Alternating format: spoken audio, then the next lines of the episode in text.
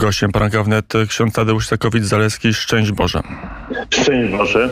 Wielki Piątek, Tyduum Paschalne, mm, Wieczerza Męki Pańskiej co roku e, przeżywana trochę inaczej. W tym roku w sposób oczywisty patrzymy na Ukrainę. Tak, oczywiście. Najpierw trzeba przypomnieć, że Wielki Piątek to jest pamiątka śmierci Jezusa Chrystusa w Jerozolimie. I jest to jedyny dzień w ciągu roku, kiedy nie jest odprawiana msza święta w żadnym z kościołów. Jest to dzień wspominania nie tylko śmierci Chrystusa, ale także cierpienia, które przychodzi na Kościół, na wspólnotę ludzi ochrzczonych. W tym roku oczywiście y, trudno o motywy inne na Wielki Piątek, jak właśnie wojna na Ukrainie, bo jest to sytuacja, kiedy w cierpienie Jezusa Chrystusa wpisane jest cierpienie konkretnych osób. Oczywiście nie tylko wojna na Ukrainie jest tym znakiem cierpienia. Kościół jest prześladowany.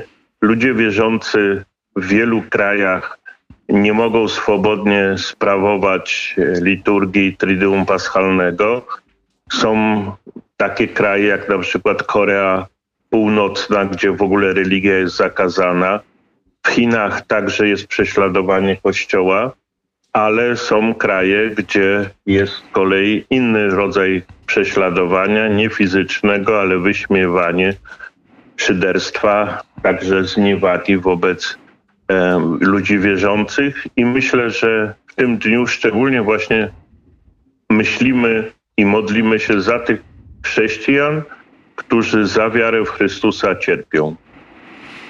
Mamy relację chociażby dzisiaj w poranku wnet od Pawła Bobowicza o, o ludobójstwach, o zbrodniach rosyjskich e, na Ukrainie, no ale też o takich zbrodniach wobec osób duchownych. Jeden z duchownych e, cerkwi prawosławnej, ale autokefalicznej ukraińskiej zginął z krzyżem w ręku w jednej z podkijowskich miejscowości, ostrzelany przez żołnierzy rosyjskich. Takich przypadków jest więcej. Ksiądz z racji swojego związku z, z Kościołem Ormiańskim, ale też z Kościołem grekokatolickim ma pewnie takich świadectw więcej.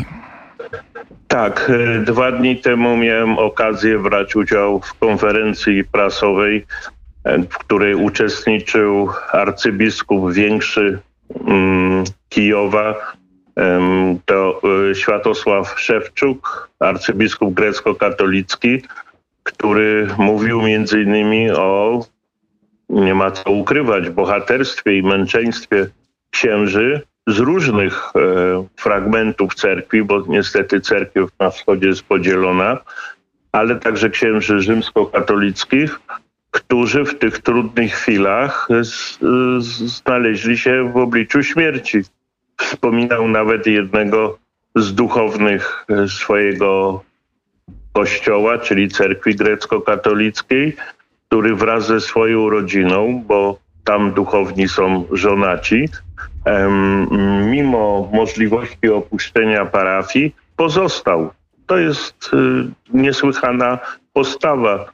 Powiedział wprost, że jego obowiązkiem jako proboszcza jest pozostać z wiernymi. I myślę, że tutaj mamy powtórkę y, z historii, mówiąc już tak trochę bardziej trywialnie w tym znaczeniu, że 80 lat temu, w czasie II wojny światowej, w różnych częściach świata, w Europie, ale także na terenach Polski i obecnej Ukrainy, duchowni różnych wyznań e, również stawali przed takim problemem, czy opuścić, czy pozostać. I większość zostawała ze swoimi wiernymi i wielu z nich zginęło, czy w obozach koncentracyjnych niemieckich, czy na Syberii, czy zostało zamordowanych przez okupantów.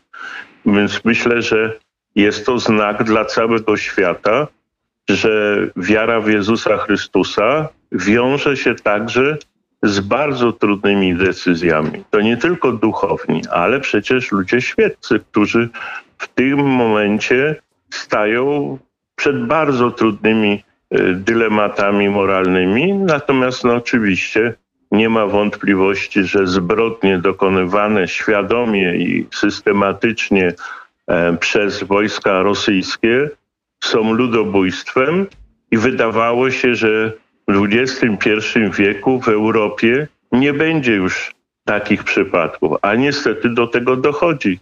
I to ciągle dzieje się na naszych oczach. I myślę, że dla nas, ludzi wierzących, jest to przypomnienie tej podstawowej prawdy, że jednak e, wiara w Chrystusa nie jest łatwa i przyjemna, jak się to wydaje. W pewnych momentach trzeba rzeczywiście stanąć po stronie prawdy, po stronie Pana Boga, co wiąże się z prześladowaniami. Z jednej strony wojna to tragedia, z drugiej strony potrzeba obrony, konflikt moralny E, który niemalże od początku istnienia Kościoła katolickiego e, był istotnym e, także przedmiotem namysłu teologicznego. Brać tak, karabin i strzelać, czy, czy nie strzelać? To jest właśnie kolejny pewien przełom, myślę, w dziejach również Kościoła, nie tylko świata. To jest problem wojny sprawiedliwej. Do tej pory, od czasów e, zresztą filozofów rzymskich, a później e, poprzez e, dzieła teologiczne świętego Augustyna i świętego Tomasza, podkreślano, że jest prawo do obrony. Wojna sprawiedliwa oznacza po prostu prawo do obrony, że osoba napadnięta i naród, który zostaje napadnięty, ma prawo się bronić, tak jak Polacy się bronili w roku 1939. Pewne zamieszanie w tej sprawie spowodowała um, pewna interpretacja tej sprawy, szczególnie e, encyklika papieża Franciszka sprzed dwóch lat, gdzie on każdą wojnę nazwał nies, e, niesłuszną czy krzywdzącą. No i wtedy powstaje problem, czy jest e, różnica między agresorem a napastnikiem. I dzisiaj jesteśmy świadkami tego, tej ogromnej dyskusji. No dzisiaj będzie e, w Koloseum droga krzyżowa, gdzie Ojciec Święty zadecydował, że przedstawiciele narodu rosyjskiego i narodu ukraińskiego mają razem nieść krzyż. E, z jednej strony jest to na pewno pewna myśl wynikająca z chrześcijańskiego e, świata wartości, ale z drugiej strony wspomniany przeze mnie arcybiskup grecko-katolicki Światosław Szewczuk, e, moim zdaniem bardzo słusznie twierdzi, że to nie jest czas w tym momencie. Najpierw musi ta wojna się zakończyć i nie można tak rozmywać różnicy między agresorem a, napast- y, a obrońcą. I myślę, że dzisiaj Kościół katolicki też musi jasno sobie powiedzieć, czy to prawo do obrony jest nadal aktualne i w jaki sposób można oceniać strony walczące i czy kraje, które tak jak Polska pomagają zbrojnie e, Ukrainie, czy one słusznie to robią, czy niesłusznie. Na naszych oczach dzieją się także pewne zmiany, jeżeli chodzi o podejście. A to tu jeszcze ja... bym księdza zostawił, chociaż ksiądz przy, przy, telefonie Tadeusz, ksiądz Tadeusz Sakowicz-Zaleski bezbłędnie odczytał moje intencje gdzieś tam kryjące się za tym e, bezosobowym pytaniem o wojnę sprawiedliwą, no ale skoro już e, padły konkretne osoby i, i osoba papieża Franciszka, to ja dopytam wprost, czy polityka Watykanu, polityka zagraniczna Stolicy Apostolskiej jest słuszna wobec agresji agresji, wobec wojny na Ukrainie? No tu jest ten problem, że pan redaktor oczywiście użył słowa polityka. Natomiast e, e, problem stolicy apostolskiej polega na tym, że e, Kościół katolicki jest wspólnotą, jak wspomniałem, ludzi ochrzczonych i potrzeba świadectw ewangelicznych. To wspomniani duchowni na Ukrainie dają te świadectwa wspaniałe ewangeliczne. Natomiast Stolica Apostolska jest również państwem, który prowadzi swoją politykę, w tym także politykę międzynarodową.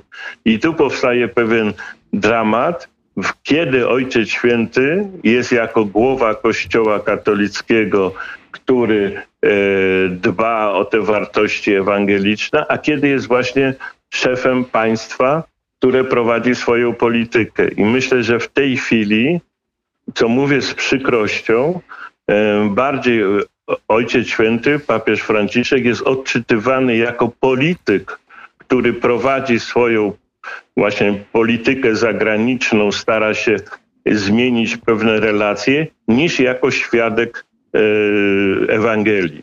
E, to nie jest oczywiście oskarżenie pod, pod adresem papieża, tylko pokazanie, jak trudno jest w dzisiejszym czasie e, te sprawy jednoznacznie postawić.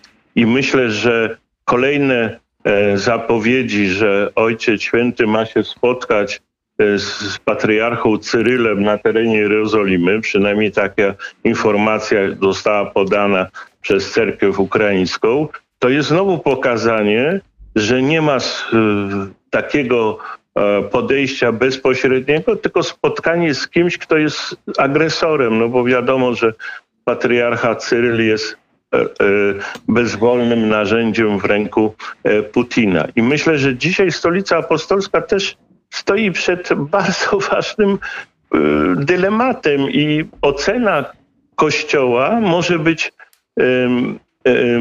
negatywna, jeżeli dalej ta polityka będzie prowadzona. Chcę wierzyć, że nastąpi jednak pewien przełom w postawie papieża Franciszka, że on jednak podejdzie do tej sprawy inaczej.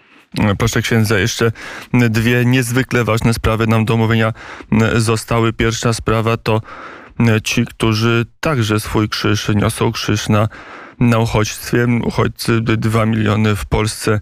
Obecnie przebywa uchodźców. Przez Polskę przyjechało jeszcze dodatkowe pół miliona, którzy pojechali dalej. Takie są te ogólne, przybliżone liczby. Ksiądz zarządza Fundacją imienia brata Alberta. Jak wygląda ta bezpośrednia pomoc i w wymiarze fundacji, ale też szerzej w wymiarze polskiego sektora organizacji dobroczynnych? Fundacja imienia brata Alberta od prawie ćwierć wieku wspiera ośrodki dla dzieci niewidomych na Ukrainie prowadzone przez siostry franciszkanki z Lasek, zresztą założycielka tego zgromadzenia, matka Róża Czacka, wyniesiona obecnie na ołtarze, urodziła się w Białej Cerkwi niedaleko Kijowa, więc to jest bardzo takie symboliczne i y, prawie od samego początku wybuchu wojny nie tylko wspieramy te ośrodki, wysyłając pomoc dla nich, ale fundacja przyjęła około 150 osób z różnych części um, Ukrainy, głównie z Charkowa, dlatego że też siostry franciszkanki przez wiele lat prowadziły tam um, szkołę, y, znaczy ośrodki dla niewidomych i ubogich. E, również moja ciocia, która jest siostrą franciszkanką, tam była przez 10 lat. I, 10, I, z tego względu z Charkowa do nas przybywa najwięcej osób. W tej chwili większość osób znajduje się na terenie rodzin, również na terenie ośrodków, które prowadzi fundacja, ale już niektóre osoby e, wróciły na Ukrainę. Niemniej jednak to tylko wracają ci, co są z Ukrainy Zachodniej, ci, z Ukrainy Wschodniej, nie tylko z Charkowa, ale z Zaporoża, czy e, również e, e, z Hersonia, no nie mogą wrócić, więc oni raczej pozostaną na dłużej, a z tego co słyszę, szykuje się kolejna fala uchodźców, głównie właśnie z Ukrainy Wschodniej, no bo wiadomo, teraz jest ewakuacja, będzie bitwa o Donbas. To powoduje, że te osoby trafiają tutaj do nas. Natomiast no jedną rzecz powiem, że pojedyncze tylko rodziny jadą dalej na, e, za granicę. No mam taki przypadek, że jedna z rodzin pojechała do Hiszpanii i po dwóch tygodniach wróciła, bo trafiła tam do obozu dla uchodźców, warunki skrajnie złe e, i uznali, że no jednak mus, nie, nie, da, nie dadzą rady w Hiszpanii, chociaż tam mieli rodzinę. No i wrócili do Polski. No to też pokazuje różnicę podejścia różnych krajów Europy do uchodźców, a jak jest w Polsce? No jednak tu trzeba powiedzieć, że jesteśmy świadkami no, pewnego fenomenu, który moim zdaniem jest zbudowany na wartościach chrześcijańskich i solidarności, e, fenomenu e, tej opieki i troski wobec uchodźców, którzy są przyjmowani do domu. To jest bardzo trudne na dłuższą metę, natomiast myślę, że w tej chwili jest to godne podziwu i nie wiem, jak się sytuacja będzie rozwijać, to... ale tu fundacja dalej taką działalność prowadzi. E, pytanie może trudne, jeżeli chodzi o osobę duchowną, ale y, zasadne do mm, osoby, która od y, dziesiątek lat zarządza e, fundacją dobroczynną, fundacją imienia mm, brata mm, Alberta. E, na ile państwo powinno już weryfikować swoją politykę? Na ile jest tak, że, że ten pewien modus operacyjny, który przyjęliśmy spontanicznie poniekąd w pierwszych dniach wojny, zaczyna się wyczerpywać i trzeba budować jakiś nowy sposób pomocy dla uchodźców, jak ksiądz uważa? Moim zdaniem on się już wyczerpał, bo w tej chwili są tylko na razie obietnice. No, mm, to może to źle, że mówię to Wielki Piątek, ale jednak jak od, chcąc odpowiedzieć uczciwie na to pytanie, nigdy ani do tej pory fundacja, ani rodzina nie dosta, rodziny, które przyjęły uchodźców, nie dostały ani złotówki od państwa polskiego, więc do tej pory to jest wszystko na zasadzie e, własnych zasobów, e, ofiarności, własne zapasy. Nikt, oj, są obietnice, natomiast wiadomo, że to jest tylko na dwa miesiące, nawet jeżeli będzie zwrot kosztów, na razie jak mówię nie ma tego zwrotu, to tylko na dwa miesiące, no ale co dalej? Tego się nie da tak e, bezrefleksyjnie e, urządzić. Na razie widzę, że nawet władze państwowe w ogóle nie kontaktują się z organizacjami pozarządowymi. Dowiadujemy się z mediów, jakie są decyzje, natomiast no nie ma tak, żeby odpowiedni um, przedstawiciele minister, ministerstw czy rządu rozmawiali z tymi organizacjami. Takich organizacji jest ogromna ilość. I tu trzeba powiedzieć, że mm, organizacje, które do tej pory miały całkiem inny charakter, bo opiekowały się niepełnosprawnymi, niewidomymi e, rodzinami wielodzietnymi, nagle musiały gwałtownie podjąć nowe zadanie, do którego nieraz e, nie były przygotowane, ale mają doświadczenie i tu brakuje tego dialogu między rządem a tymi licznymi bardzo organizacjami pozarządowymi. W tej chwili trzeba sobie jasno powiedzieć, że e, jeżeli nie będzie bardzo roztropnej polityki państwowej, to może dojść do bardzo poważnych problemów społecznych, choćby z tego względu, że będzie ciężko utrzymać te rodziny i same zasiłki niczego nie rozwiązują. Jest jeszcze jeden problem, który widzę jednak różnicę w tym, co jest w mediach, a co jest w rzeczywistości, że tylko niewielka część uchodźców podejmie pracę w Polsce. To są w większości naprawdę kobiety z dziećmi, ludzie starsi, którzy będą raczej oczekiwali wsparcia socjalnego i tylko niewielka część z nich podejmie pracę. I to nie jest tak, że kobiety zastąpią tych mężczyzn, którzy Ukraińców, co trzeba podziwiać, w tej chwili opuszczają Polskę i jadą walczyć na Ukrainę. Nie da się tak zamienić bardzo łatwo i przypuszczam, że lada moment jednak będzie problem, e, jak to dalej rozwiązać. No czego bym oczekiwał? Właśnie współpracy organiza- e, rządu z organizacjami, z tymi środowiskami, które podjęły się od dawna e, w poprzednich latach, także prowadziły tą pomoc na rzecz e, Polaków na, te, na wschodzie, czy w ogóle pomoc dla Kościoła na wschodzie, no, które te organizacje mają jednak doświadczenie duże. Mm, to proszę księdza. Na koniec y, inne e, pole działalności upamiętnienie ludobójstwa na Wołyniu, który dzielił e, albo dzieli Polaków i Ukraińców, kiedy patrzy się na przestrzeń mediów społecznościowych. Nie wiem, jaka część tego ruchu jest finansowana i kreowana ze wschodu, z Mińska czy z Moskwy, jaka jest prawdziwa, ale pojawiają się głosy, że to błąd, że przyjmujemy uchodźców, bo to są właśnie potomkowie tych samych ludzi i cień Bandery na tym wszystkim spoczywa. Jaka jest księdza osobista refleksja w tym wymiarze?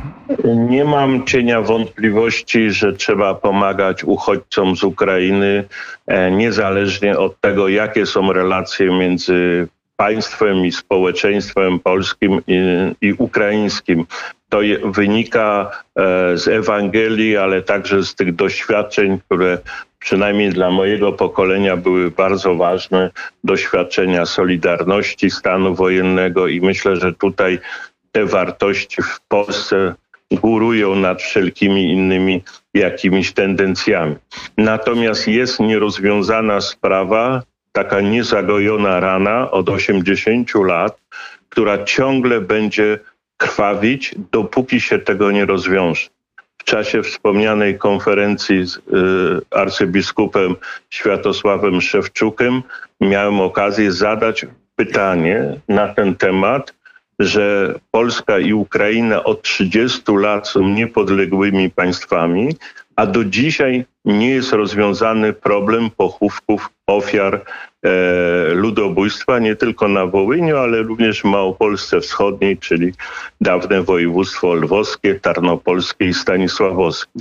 E, również przypomniałem, że 9 lat temu episkopaty Polski, Francji, pod, e, po, przepraszam, Polski i Ukrainy podpisały stosowne deklaracje, oficjalnie sygnowane przez arcybiskupów i kardynałów i niestety przez dziewięć lat nic nie zrobiono tej sprawie. I to jest właśnie ten grzech zaniechania, który obciąża również e, władze polskie i ukraińskie, ale także władze kościelne. No nie można tej sprawy tak ciągle zostawić, że ona się sama rozwiąże. Od strony prawnej jest nadal oficjalny zakaz ekshumacji. Więc Polska pomaga E, e, Ukrainie, a równocześnie Ukraina zabrania pochować ofiary. To tak dalej trwać nie może. Ksiądz arcybiskup odpowiedział na moje pytanie bardzo, moim zdaniem, w sposób poprawny, natomiast to tylko złożył kolejne deklaracje. Ja apelowałem o to, że jeżeli Polska tak bardzo pomaga Ukrainie, no to przetnijmy wreszcie ten wrzód. Niech postaną krzyże. Tam nikt nie oczekuje, że postaną pomniki, panteony. Y, ciała tych ludzi są pomordowanych, to byli głównie polscy chłopi, y, do dzisiaj są niepochowane. Ani, ani jedna strona, ani druga nic w tej sprawie nie robi. Więc myślę, że gdyby postawiono krzyże i napisano, że tu leżą pomordowani i odkopano te doły śmierci, których leżą te szczątki ludzkie, niepochowane po chrześcijańsku, to myślę, byłby to, to byłoby rozwiązanie problemu. Natomiast ta nie, niezagojona rana jest oczywiście wykorzystywana przez propagandę, e, przez propagandę rosyjską, ale właśnie, żeby odebrać Rosjanom możliwość wykorzystywania, to trzeba ten problem rozwiązać. No, niestety tutaj nie, zdał, nie zdało egzaminu ani państwo polskie, ani ukraińskie. A z przykrością muszę powiedzieć, że władze kościelne też są wobec tej sprawy kompletnie obojętne. I poza obietnicami nie ma nic. A po wojnie y, zdadzą te państwa te egzaminy, jak ksiądz sądzi? Nie, nie wiem. Ja się obawiam, że w tej chwili łatwo się składa deklarację. Natomiast no, moje pytanie było do arcybiskupa. Usłyszeliśmy kolejną obietnicę. Ale dokąd te obietnice mają być? Gdyby, jak powinien nastąpić przełom? Wojna się zakończy. Na terenach Wołynia nie ma żadnych działań wojennych. Na terenie dawnej Małopolski Wschodniej, okolice Tarnopola nie ma działań wojennych. Więc y, można spokojnie rozpocząć ten y, proces, o, którym, o który apelują rodziny. Po, ekshumację, pochówki, postawienie krzyży, upamiętnienie tych ludzi i wspólna modlitwa polsko-ukraińska na tych grobach zamyka ten problem. I to można zrobić praktycznie od momentu y, zakończenia wojny czy zakończenia działań wojennych. Więc na to, tego oczekuję i może jestem naiwny, ale ciągle liczę na to, że dojdzie do jakiejś głębokiej refleksji również jeżeli chodzi o postawy władz Polski, no to jest sprawa cmentarza orląt lwowskich, orły, e, lwy zabite dechami do dzisiaj. E, jest wiele elementów, które jednak no, wynikają chyba ze złej woli poszczególnych władz ukraińskich i obojętności ze strony władz polskich, które w ogóle na to nie reagują. Niemniej jednak ja jestem tutaj nastawiony, że trzeba przede wszystkim pomagać, trzeba e, także upominać się. E, I tutaj powiem, że z kolei, to muszę też z przykrością powiedzieć, wśród wielu publicystów czy e, działaczy politycznych, jak ktoś porusza sprawę uporządkowania pochówków ofiar, to jest określane ruska onuca. No więc to jest kolejny błąd. Sprawa Wołynia musi być rozwiązana i nie może też łatwo strona e, polska oskarżać wszystkich, którzy upominają się o te pochówki, że są agentami rosyjskimi, tak jak to robią niektórzy, no nie chcę po nazwisku, nawet ci, co występowali na łamach, na falach Radia Wnet. Więc mm. y, trzeba, trzeba to w końcu rozwiązać. No tak jak lekarz. Jest choroba, to trzeba tą chorobę wyleczyć, a nie oskarżać się wzajemnie. Natomiast może przejdę już tak do y, takiej refleksji końcowej, y, co jest bardzo szczególne właśnie w tym kontekście, o którym my rozmawiamy. E, jak, jak, jaką nadzieję daje Wielki Piątek? Ja tutaj wspomniałem matkę Różeczacką, założycielkę sióstr franciszkanek i zakładu dla niewidomych w Laskach. Ona sama była niewidoma, e, bardzo e, kochała i Polskę, i Ukrainę, swój kraj urodzenia, była wspaniałą osobą. Ona e, miała takie krótkie motto, które w Wielki Piątek jest idealne.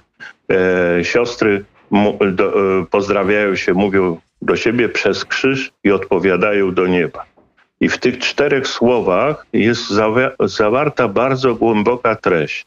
Śmierć Chrystusa, cierpienie um, ludzi, cierpienie Kościoła, cierpienie ofiar wojny, uchodźców e, i jest tym krzyżem, ale przez krzyż, czyli zbawienie, idziemy do nieba. Jeżeli wszyscy na to tak popatrzymy, Polacy, Ukraińcy, e, przedstawiciele innych narodów, innych wyznań, ale ci, co się odwołują do chrześcijaństwa, jeżeli popatrzymy na te wszystkie trudne doświadczenia, to właśnie przez krzyż do nieba. I tego właśnie chcę życzyć wszystkim e, e radiosłuchaczom, wszystkim, e, którzy e, w jakikolwiek sposób są związani z tym środowiskiem, żeby w ten sposób odczytali i tajemnicę Wielkiego Piątku, ale również tajemnicę, e, tajemnicę e, cierpienia. Mm, dodam też, że dzisiaj o godzinie 15 na terenie Fundacji Brata Alberta. Tutaj jest piękna droga krzyżowa, którą my nazywamy drogą krzyżową kresową, bo poszczególne stacje drogi krzyżowej są dedykowane różnym osobom, które żyły i zginęły na terenie E, na terenie Kresów Wschodnich.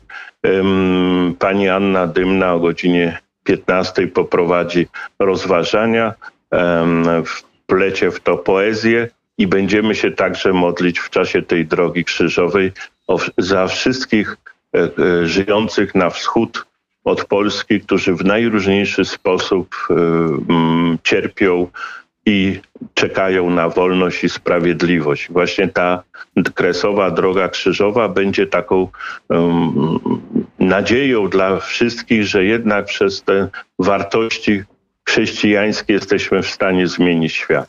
W godzinę Miłosierdzia Bożego. O 15 powiedział ksiądz. O 15, tak. Tadeusz Izakowicz-Zaleski. Dziękuję bardzo za rozmowę i wielkie Bóg zapłać.